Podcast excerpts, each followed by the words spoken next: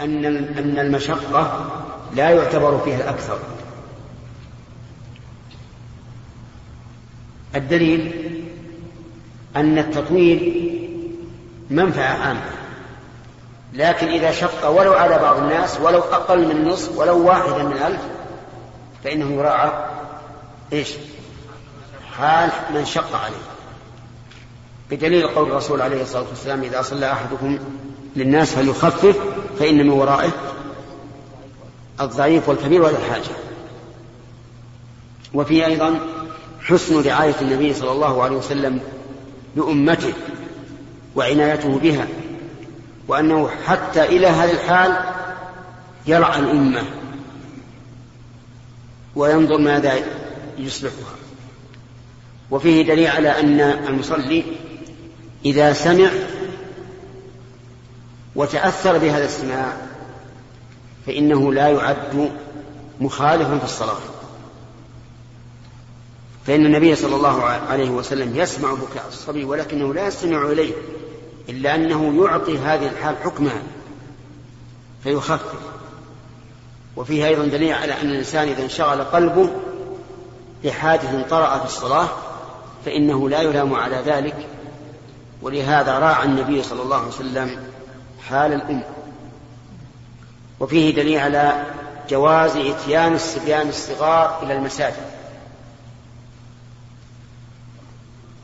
لأن النبي صلى الله عليه وسلم كان يسمع بكاء الصبي والظاهر أنه لا لأن هذا الصبي في المسجد.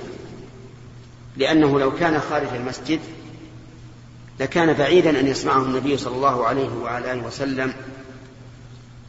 ويحتمل أن هذا الصبي يصيح عند باب المسجد.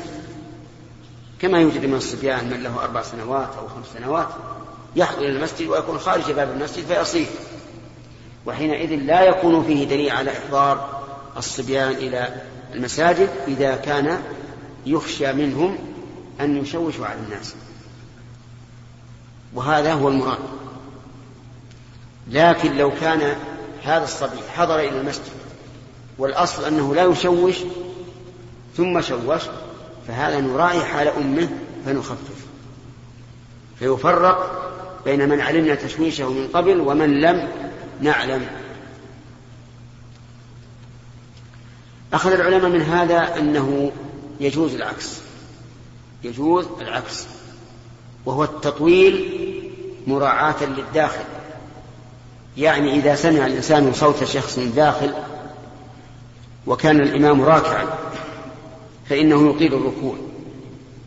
مراعاة لحال من؟ لحال الداخل حيث يدرك الركعة. لكن أهل العلم قيدوا ذلك بما إذا لم يشق على من وراءه. فإن أطال إطالة تشق على من وراءه فإن فإنه لا ينتظر. لأن مراعاة الحاضر الداخل معك أولى من مراعاة إيش؟ القادم. وهذا التفسير هو الصواب. أنه ينبغي لمن سمع داخلا في الصلاة أن يتأنى بشرط ألا الأخ أنت بشرط أن يشق على المأمومين الذين معه ويتفرع عن ذلك هل ينبغي للداخل أن ينبه الإمام بالنحنحة أو بالكلام فيقول انتظرني أو يتنحنح يكرر تنحنح لينتبه الإمام. أو يقول كما يقول بعض العامة اصبروا إن الله مع الصابرين. أو لا يسأل. الظاهر الثاني أنه لا يسأل. لكن كما نعلم أن الداخل ولا سيما إذا كان معه عجلة من أجل إدراك الركوع لا, لا شك أنه سيكون له صوت يصبر. وأما أن, أن ينطق بلسانه فيقول اصبر إن الله مع الصابرين أو يتنحنح فهذا ليس من السنة. وبعض بعض الأئمة يعاكس في هذه المسألة. يقول ينبغي إذا سمع داخلا أن يبادر بالرفع أن يبادر بالرفع خوفا من أن هذا الداخل يستعجل فيكبر للإحرام وقد أهوى إلى الركوع. ومعلوم أنه إذا كبر الإحرام وهو مهو إلى الركوع فإن فريضته لا تنعقد بل تكون نفلا. قال فمن أجل هذا المحذور نقول لا تنتظر. من حين ما تسمع الداخل قل سمع الله لمن حمده. وقد كان بعض الأئمة يفعلون ذلك. ولكن في هذا نظرا بل نقول إن المسألة إما أن يقال للإمام أطل بعض الشيء حتى يدرك الداخل وإما أن يقول استمر على حالك. فإذا أسرع الداخل فهو الذي أسرع. أما أنت فما عليك إلا أن تتبع ما هو الأفضل نعم عبيد الله. قلنا أن الإمام يعكس الموضوع يعني يطير مصلحة المأموم نعم. هذا الجزء الذي أطاله. يعني أطاله لأجل المأموم نعم. وصلاة لا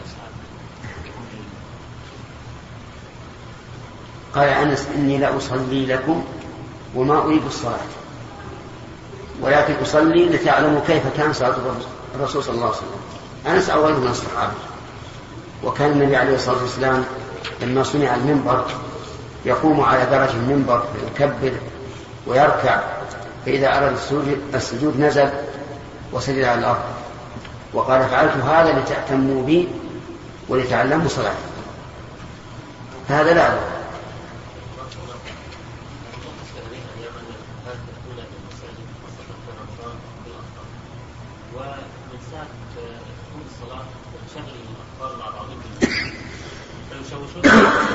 كليلتنا هذه. أقول كليلتنا هذا الآن عندنا صبيان الله يصلحهم نعم. فهل نقول الأفضل للأمة التي ما حتى لا تشوش على نحن نقول لل... للمرأة الأفضل أن تبقى في بيتها سواء كان لها طفل أو لا. إلا إذا حضرت للعلم وأما مجرد الصلاة فإنها سوف تدركها ببيتها. فالأفضل أن تصلي في بيتها. لكن إذا كان فيها علم تحضر لأجل العلم وتصلي مع الناس هذا طيب. الأطفال إذا حصل الأطفال إذا حصل منهم أذية وجب عليها أن تكفهم. إما بمنع من الأذية وإما بحجزهم في البيت إذا كان عندهم أحد. وإذا لم يكن هذا ولا هذا تبقى معهم ولا فرق نعم بدون أبي هل نضيفه ولا كيف؟ الراوي عن أنس عندنا قتادة كيف؟ ما في أبي قتادة قال حدثنا قتادة أن أنس بن مالك حدثه أن النبي يعني بدون أبي؟ كيف؟ بدون أبي؟ آخر آخر السياق آخر السياقات حدثنا علي بن عبد الله قال حدثنا يزيد بن زهير قال حدثنا سعيد قال حدثنا قتادة أن أنس بن مالك حدثه أن النبي. يختلف عن الأول. ليس الصحابي. كيف؟ الراوي عن أنس ليس الصحابي. كيف الراوي؟ ذكرنا في الفائدة الآن قلت حدثنا علي بن عبد الله. عندك هذا آخر حديث. لا مو آخر حديث قبله. إذا قبل الآخر. حدثنا قال حدثنا سعيد قال حدثنا قتادة أن أنس بن مالك حدثه. واللي بعده أيضا عن سعيد عن قتادة عن أنس بن مالك أن النبي صلى الله عليه وسلم قال إن أقيم الصلاة. الأول يا شيخ قصدي هل اللي روى عن أنس هو نفس الصحابي المتقدم في الأول؟ إيه أبو قتادة. لأن هنا عندنا قتادة فقط عندنا أبو قتادة. نعم إيه لا ترى أنا توهمت أنه أبو قتادة الأول عن قتادة عن, عن عبد الله بن أبي قتادة عن أبي أبي قتادة عن النبي صلى الله عليه وسلم. ما عندكم هكذا؟ طيب. نعم. أبو قتادة صحابي وقتادة تابعي عن عبد الله بن أبي قتادة عن أبيه. من أبوه؟ قتادة. أبو قتادة. صحابي ولا ولا تابعي؟ صحابي. عن النبي صلى الله عليه وسلم. هذه مباشرة. فإذا يكون صحابي روى عن صحابي. الثاني أنا توهمت حدثنا قتادة أن أنس بن مالك وأنا توهمت أنه قال حدثنا أبو قتادة. وعلى هذا فتكون الفائدة التي ذكرناها من قبل فائدة لمحلها لكن ليس من هذا الحديث. نعم. باب إذا صلى ثم أم قوما. حدثنا سليمان بن حرب وأبو النعمان. قال حدثنا حماد بن زيد عن أيوب عن عمرو بن دينار عن جابر قال كان معاذ يصلي مع النبي صلى الله عليه وسلم ثم يأتي قومه فيصلي بهم. وهذه المسألة اختلف فيها العلماء رحمهم الله. هل يجوز أن يصلي الإنسان بقوم متنفلا وهم مفترضون؟ فمنهم من قال إنه لا يجوز. لأن حال المأموم الآن أكمل من حال الإمام. وأجابوا عن حديث معاذ هذا بأنه قضية عين. يحتمل أن الرسول صلى الله عليه وسلم لم يعلم به فلا يكون فيه دليل. ولكن والقول الثاني في المسألة أنه يصح أن يكون المتنفل إماما للمفترض. سواء في الصلاة المعادة أو في نفل آخر وهذا القول هو الراجح. هذا القول هو الراجح. والإجابة عن أن هذه القضية والإجابة بأن هذه القضية قضية عين يحتمل أن النبي صلى الله عليه وسلم لم يعلم بها إجابة باطلة. لأنه يبعد أن النبي صلى الله عليه وعلى آله وسلم لم يعلم به.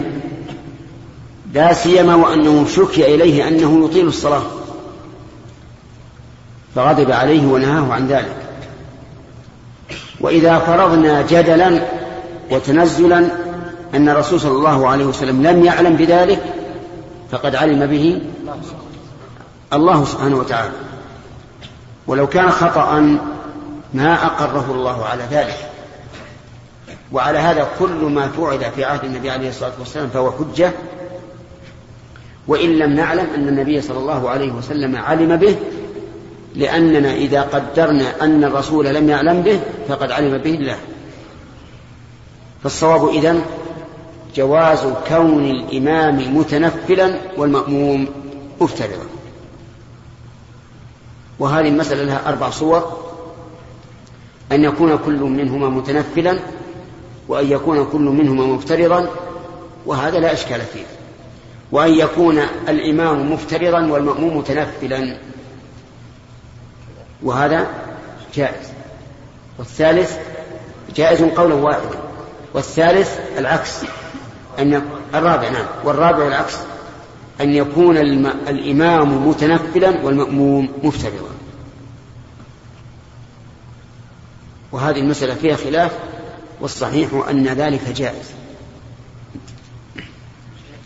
نعم. سليم.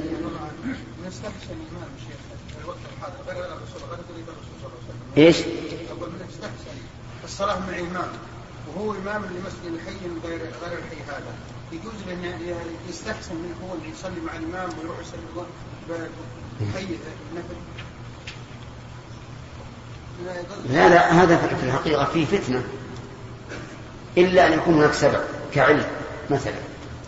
يكون هذا المسجد إمامه يعلم الناس فيحضر ويتعلم ويصلي مع الإمام ثم يذهب إلى قومه. فهذا لا بأس به. أما لمجرد أنه فلان بن فلان فإن ذلك يحصل فيه ضرر. من أعظمه أن يفتتن الإمام الذي كان يصلي معه ثم إذا فرغ ذهب إلى قومه فصلى. به نعم. قلنا إن تنزلنا وقلنا أن النبي صلى الله عليه وسلم لم يعلم به فقد علم به الله عز وجل. نعم. شيخ كيف يجاب على حديث البخاري؟ النبي صلى الله عليه وسلم قال إنما أنا بشر مثلكم ولعل بعضكم يكون ألحن بحجته من بعض. فمن قضيت له بحق أخيه فإنما هي جمرة يقتطعها من من النار. فليأخذها ويطلقها نعم. يعني هذه من مسألة الشيعة. هذه هذه خصومة. وليس من الحكمة أن يجزي الله تعالى لكل خصومة ما حصل. ما حصل بها. لكن أمر تشريعي لا يمكن هذا. ولهذا استدل الصحابة رضي الله عنهم على جواز العزل بأنهم كانوا يعزلون والقرآن ينزل. نعم. كم؟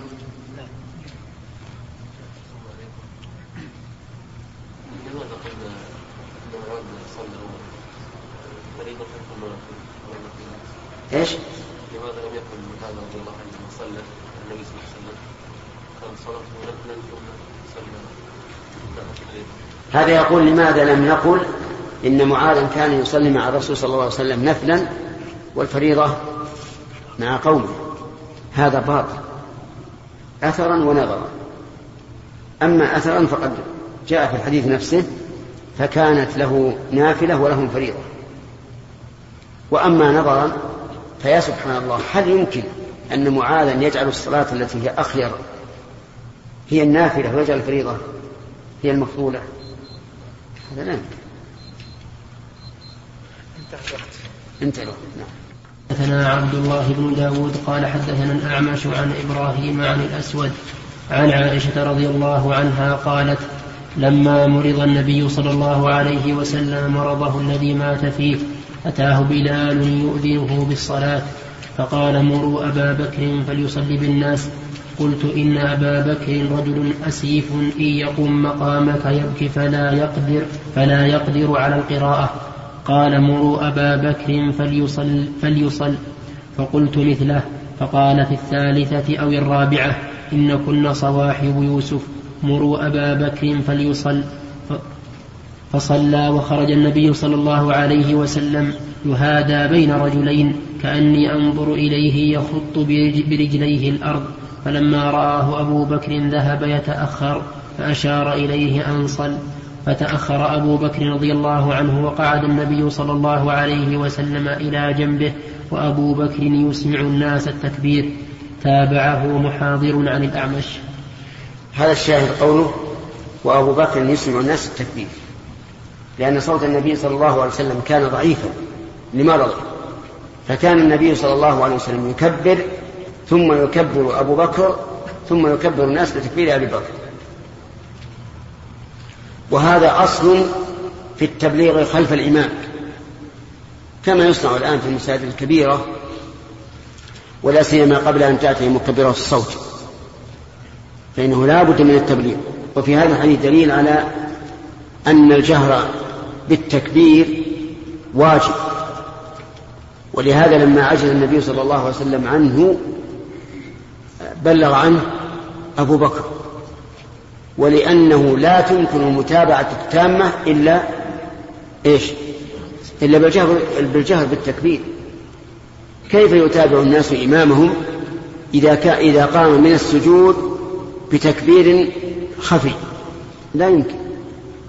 يعني الركوع والسجود قد يحصل الاقتداء بدون بدون سماع التكبير لكن في الرفع من السجود لا يحصل.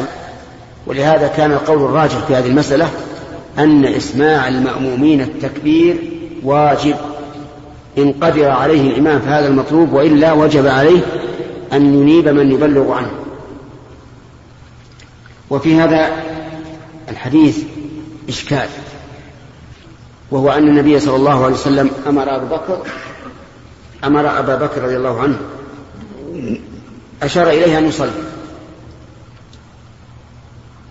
ولكنه امتنع. فهل يعد بذلك عاصيا؟ لا. لأنه امتنع إكراما لا مخالفة.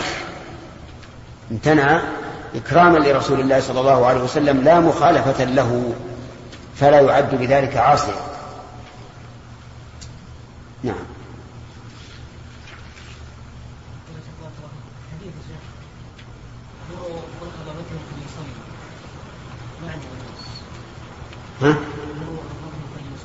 نعم. ما فهمت؟ نعم. ها؟ يعني النسخ مختلفة. أنا عندي مروا أبا بكر فليصلي وفي نسخة فليصلي بالناس. إذا جعلتها نسخة لا بأس. نعم. في بعض البلاد يتخذون الليل خلف الإمام سنة راتبة باستمرار. مع وجود مقدم الصوت مع الإمام وبعد إيه. هذا له وجه. هذا لا وجه له. في الوقت الحاضر مع وجود مكبر الصوت لا حاجة له. فلا ينبغي أن يكون مبلغ مع وجود مكبر.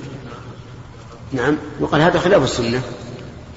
لكن تكلمنا مع بعض الناس في مسجد الحرام في المسجد الحرام في المسجد النبوي تكلمنا مع بعض المسؤولين وقالوا إن الأسلاك تختلف. فبعضها يأتي من قبل المؤذن وبعضها من قبل الإمام. فلو اختلت الأسلاك التي من قبل الإمام ما سمع الناس. هكذا قالوا والعلم عند الله. نعم.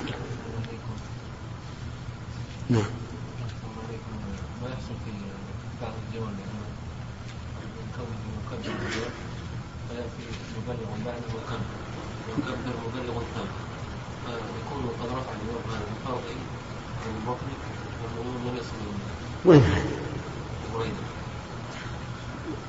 ما في مكبر صوت؟ ما في. إذا إذا كان كذلك فلي- فليكبر المبلغون في آن واحد. كيف؟ نعم.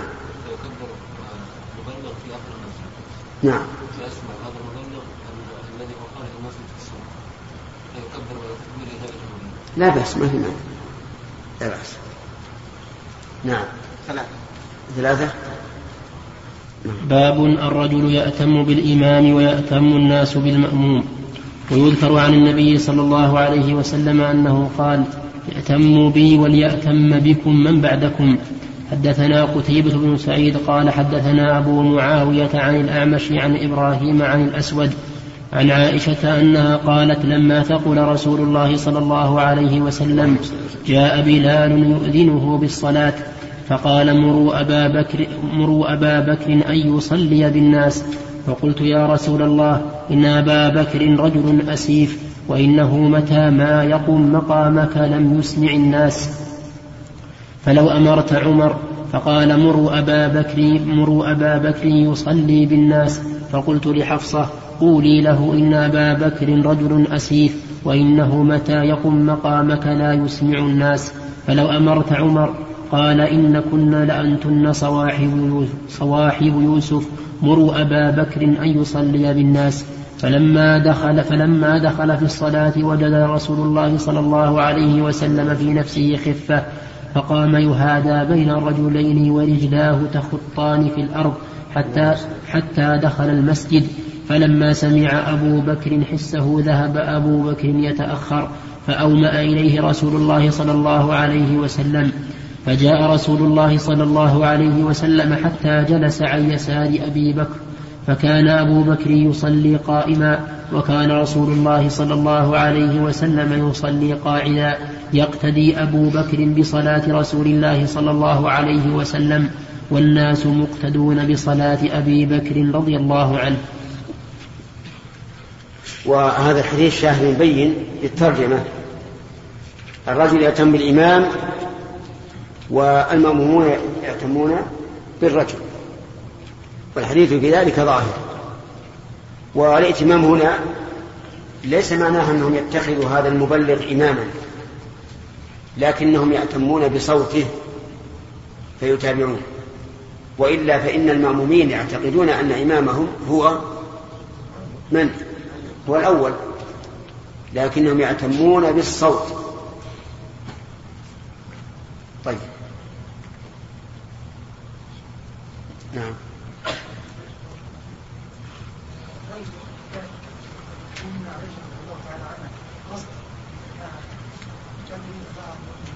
إيش؟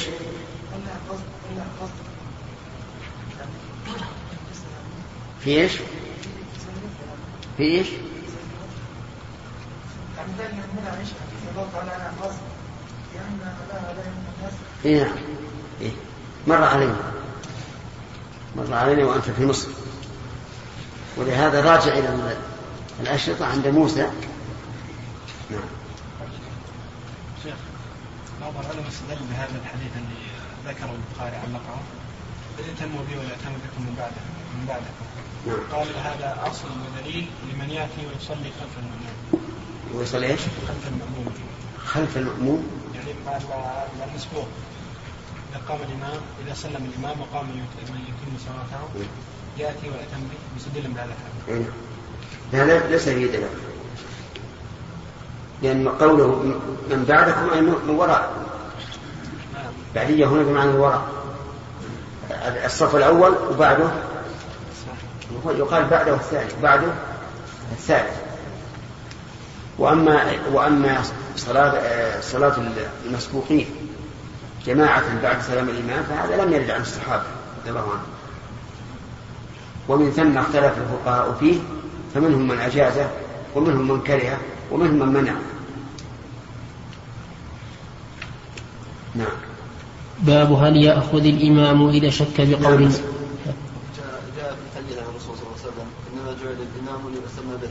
وفيه فإذا صلى قاعدا فصلوا قعودا ادعوا أي نعم. الرسول صلى قاعد ولم أجاب الإمام أحمد عن هذا فقال إن أبا بكر ابتدأ بهم الصلاة قائما فلزمهم إتمامها قياما.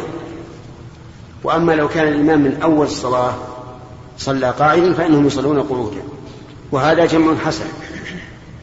ومن العلماء من قال إن هذا الحديث ناسخ لقوله إذا ناسخ لقوله إذا صلى قاعدا فصلوا قعودا. واعتلوا لذلك بأن هذا في آخر حياته ولكن هذا ليس بصحيح لأنه قد فات فيه شرطان من شروط النسخ. الشرط الأول أنه يمكن الجمع بما جمع به الإمام أحمد.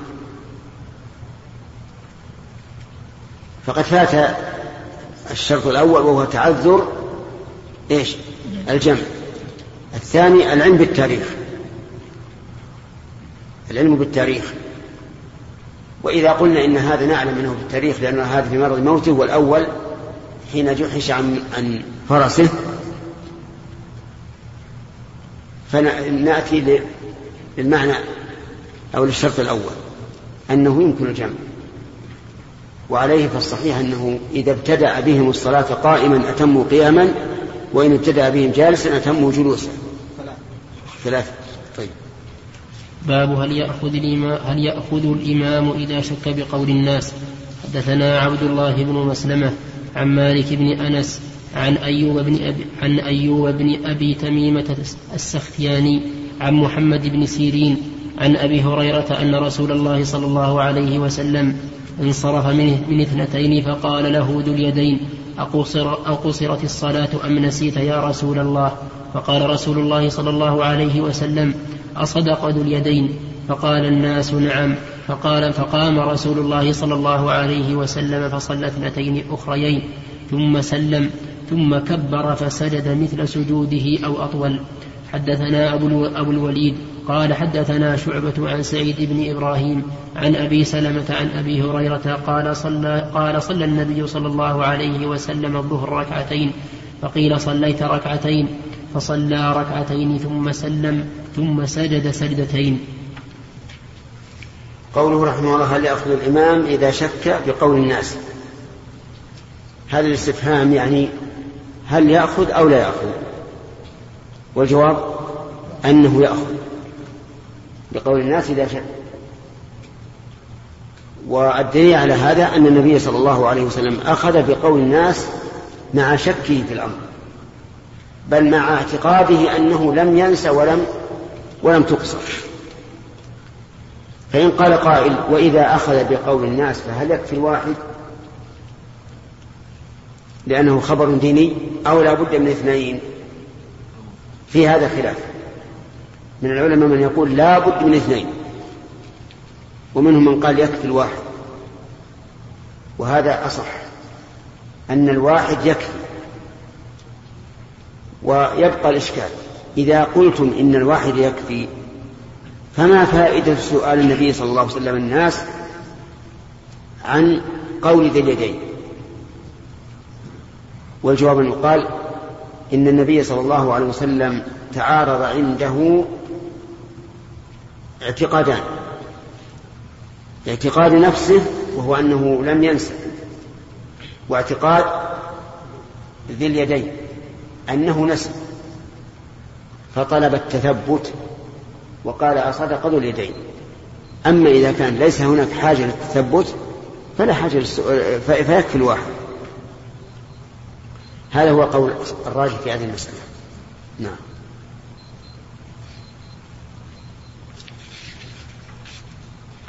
إذا قال قائل هل هل يقتدي الإنسان بفعل غيره؟ أي لا بقوله. كما لو دخل رجلان في أثناء الصلاة ونسي أحدهما كم صلى فاقتدى بصاحبه الذي دخل معه في الصلاة. هل يجوز أو لا؟ الجواب نعم يجوز.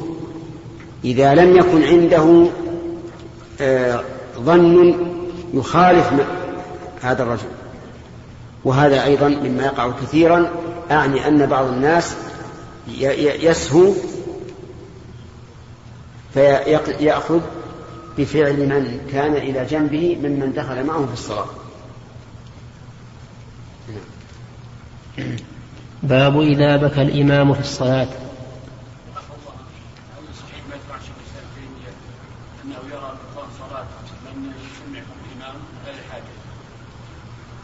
لا أدري. لا أدري لكن لا أظنه أن يشدد إلى هذا الحد.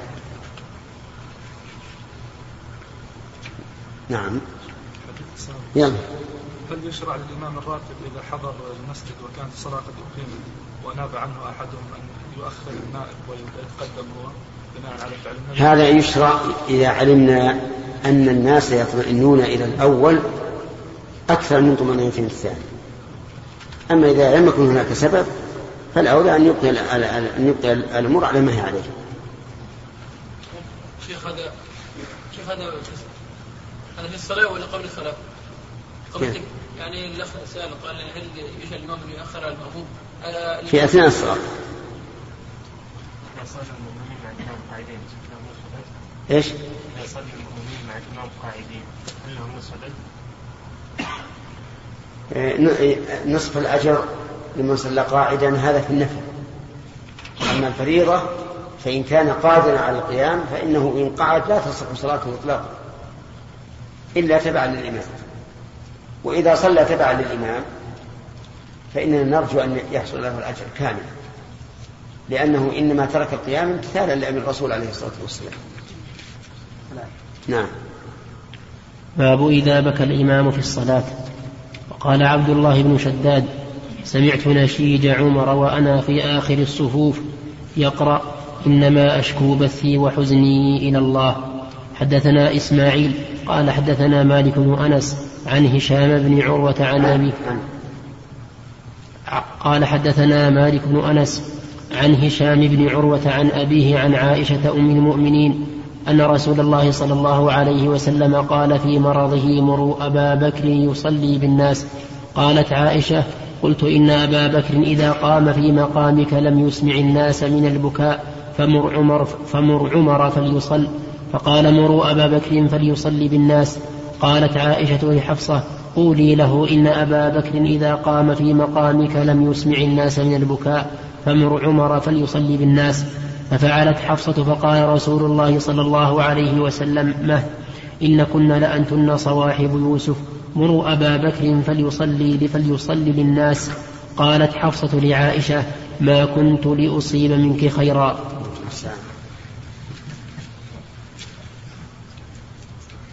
هذا مر علينا هذا الحديث بلفظه فيما سبق.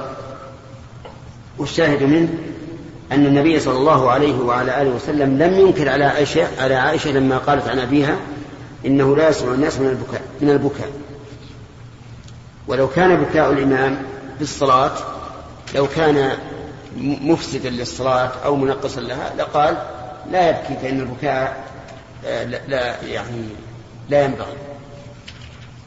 ولكن يقال البكاء نوعان. نوع متكلف ونوع يأتي عفوا طبيعة. فالأول منهي عنه كما يفعل بعض الأئمة ولا سيما في غير رمضان تجده يتباكى وإذا بكى صوت صوتا عظيما.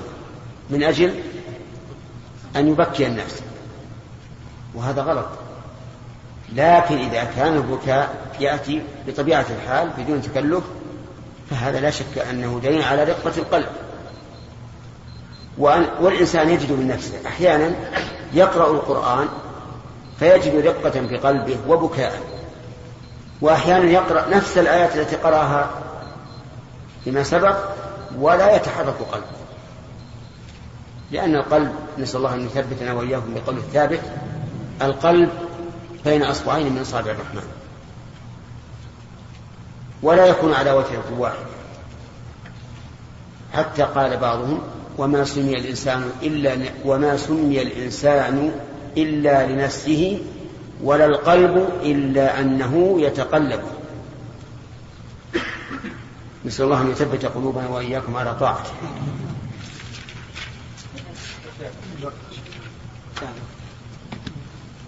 انتهى الوقت.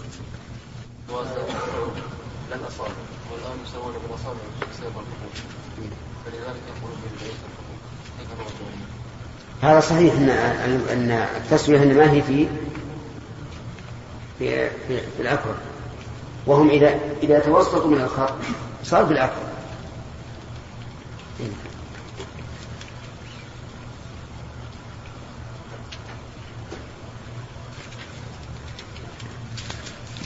هذا يسأل؟ من السائل؟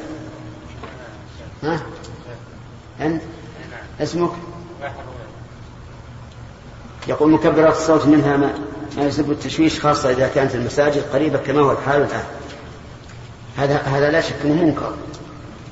فإن الرسول عليه الصلاة والسلام نهى أصحابه حين خرج عليهم وهم يصلون ويجهرون قال لا يؤذين بعضكم بعضا في القراءة. لكن كلامنا على مكبر الصوت في المسجد يعني الداخل من المعلوم الآن لو لو أراد الإنسان يخطب في هذا الجامع ولو كان أشد الناس صوتا. هل يمكن أن يسمعه من, من في هذا المكان؟ ما ما يمكن. في الحقيقة أن مكبرات الصوت من نعمة الله عز وجل من وسائل الدعوة. ما في حجاج؟ لا يا شيخ ما في أسئلة؟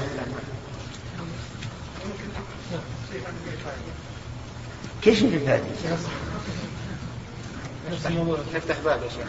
نفتح الباب؟ إيه. يقول ان درء المفاسد اولى من جلب المصالح يا سليم. إن شاء الله في الصباح. نفس الموضوع يا شيخ. في الصباح. نعم. نفس الموضوع أي نعم.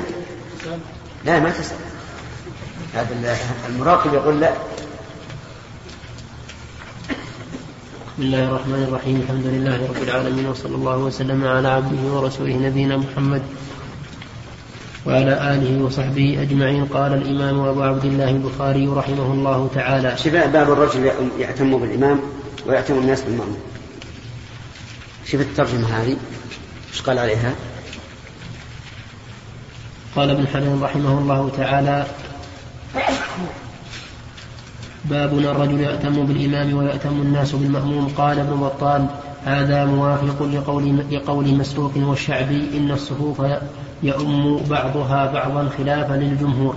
قلت وليس المراد أنهم يأتمون بهم في التبليغ فقط كما فهمه بعضهم بل الخلاف بل الخلاف معنوي لأن الشعبي قال في من أحرم قبل أن يرفع الصف الذي يلي, يلي رؤوسهم من الركعة إنه أدركها ولو كان الإمام رفع قبل ذلك لأن بعضهم لبعض أئمة. انتهى. فهذا يدل على أنه يرى أنهم يتحملون عن بعضهم بعض عن فهذا يرى أنهم يتحملون عن بعضهم بعض ما يتحمله الإمام. وأثر الشعبي الأول وصله عبد الرزاق والثاني وصله ابن أبي شيبة ولم يفصح البخاري باختياره في هذه المسألة لأنه بدأ بالترجمة الدالة على أن المراد بقوله ويأتم الناس بأبي بكر أي أنه في مقام مبلغ. ثم ثنى بهذه الرواية التي أطلق فيها اقتداء الناس بأبي بكر ورشح ظاهرها بظاهر الحديث المعلق. فيحتمل أن يكون يذهب إلى قول الشعبي ويرى أن قوله في الرواية الأولى يسمع الناس التكبير لا ينفي كونهم يأتمون به لأن إسماعه لهم التكبير جزء من, من أجزاء ما يأتمون به فيه وليس فيه نفي لغيره. ويؤيد ذلك رواية الإسماعيلي نعم. رواية الإسماعيلي من طريق عبد الله بن داود المذكور ووكيع, ووكيع جميعا عن الأعمش بهذا الإسناد. قال فيه والناس يأتمون بأبي بكر وأبو بكر يسمعهم. قوله ويذكر عن النبي صلى الله عليه وسلم. نعم. هذا نعم. ويذكر عن النبي صلى الله عليه وسلم. هذا طرف من حديث أبي سعيد الخدري. قال رأى رسول الله صلى الله عليه وسلم في أصحابه تأخرا فقال تقدموا وأتموا بي وليأتم بكم من بعدكم. الحديث أخرجه مسلم وأصحاب السنن من رواية أبي نضرة عنه. قيل وإنما ذكره البخاري بصيغة التمريض لأن أبا نضرة ليس على شرطه لضعف فيه وهذا عندي ليس بصواب. لأنه لا يلزم من كونه على غير شرطه أنه لا يصلح عنده الاحتجاج به بل قد يكون صالحا للاحتجاج به عنده وليس هو على شرطه وليس هو على شرط صحيحه الذي هو أعلى شروط الصحة. والحق أن هذه الصيغة لا تختص بالضعيف بل قد تستعمل في الصحيح أيضا بخلاف, بخلاف صيغة الجزم فإنها لا تستعمل إلا في الصحيح. وظاهرها يدل وظاهرها يدل يدل لمذهب الشعبي وظاهرها وظاهر نعم وظاهره يدل لمذهب الشعبي. وأجاب النووي بأن معنى وليأتم بكم من بعدكم أن يقتدي بكم من خلفكم مستدلين على أفعالي بأفعالكم. قال وفيه جواز اعتماد المأموم في متابعة الإمام الذي لا يراه ولا يسمعه على مبلغ عنه أو صف قدامه يراه متابعا للإمام. وقيل معناه تعلموا مني أحكام الشريعة. وليتعلم منكم التابعون بعدكم وكذلك أتباعهم وكذلك أتباعهم إلى انقراض الدنيا. قوله مروا أبا بكر يصلي. الصواب الأول أن المراد بالبعدية هنا بعدية المكان. لكن المشكل أن البخاري ذكره بصيغة التمريض مع أنه رواه مسلم. فربما يقال أنه للنظر في بعض رواته قال ويذكر ولكن ابن حجر كما سمعتم لا يرى هذا ويرى أنه أن البخاري إذا جزم بالشيء المعلق فهو عنده صحيح وإن ذكره بصيغة تمريض فيحتمل أن يكون صحيحا ويحتمل أن يكون ضعيفا لكن الأصل أنه ضعيف إذا قاله بصيغة تمريض يعني قيل أو روي أو يذكر فالأصل أنه ضعيف؟ نعم. لا الجزم عنده صحيح. عند البخاري.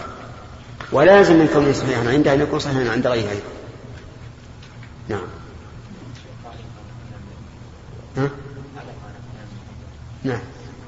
ماذا يقول؟ قال بعضهم هذا عندي ليس بالصواب لأنه لا يلزم من كونه على غير شرطي أن لا يصح من الاحتجاج به عنده. بل قد يكون لا لو تعطي عبد الرحمن عشان يسمعون والدال على الخير يا عبيد الله. ها؟ كفاعل.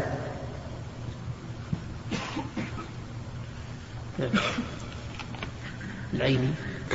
العيني. العيني. قال العيني رحمه الله تعالى معقبا على كلام ابن حجر. قال بعضهم هذا عندي ليس بصواب لأنه, يل لأنه لا يلزم من كونه على غير شرطه ألا يصلح الاحتجاج به عنده بل قد يكون صالحا للاحتجاج به عنده وليس هو على شرط صحيحه الذي هو أعلى والذي هو أعلى ساقط أعلى ها؟ أقول ساقط أعلى إيش؟ الذي هو شروط الصحة أقول ساقط أعلى شروط الصحة إيه. آه. الذي هو أعلى شروط الصحة قلت هذا الذي ذكره يخرم قاعدته لأنه إذا لم يكن على شرطه كيف يحتج به؟ وإلا فلا فائدة لذلك الشرط. وأبو نضرة الذي روى الحديث المذكور عن أبي سعيد عن أبي سعيد الخدري ليس على شرطه. وإنما يصلح عنده للاستشهاد. ولهذا استشهد به عن جابر في كتاب الشروط على ما سيأتي إن شاء الله تعالى. وأبو نضرة بن وأبو نضرة بالنون بالنون المفتوحة وسكون الضاد المعجمة وفتح الراء واسمه المنذر بن مالك بن العوفي البصري. بس.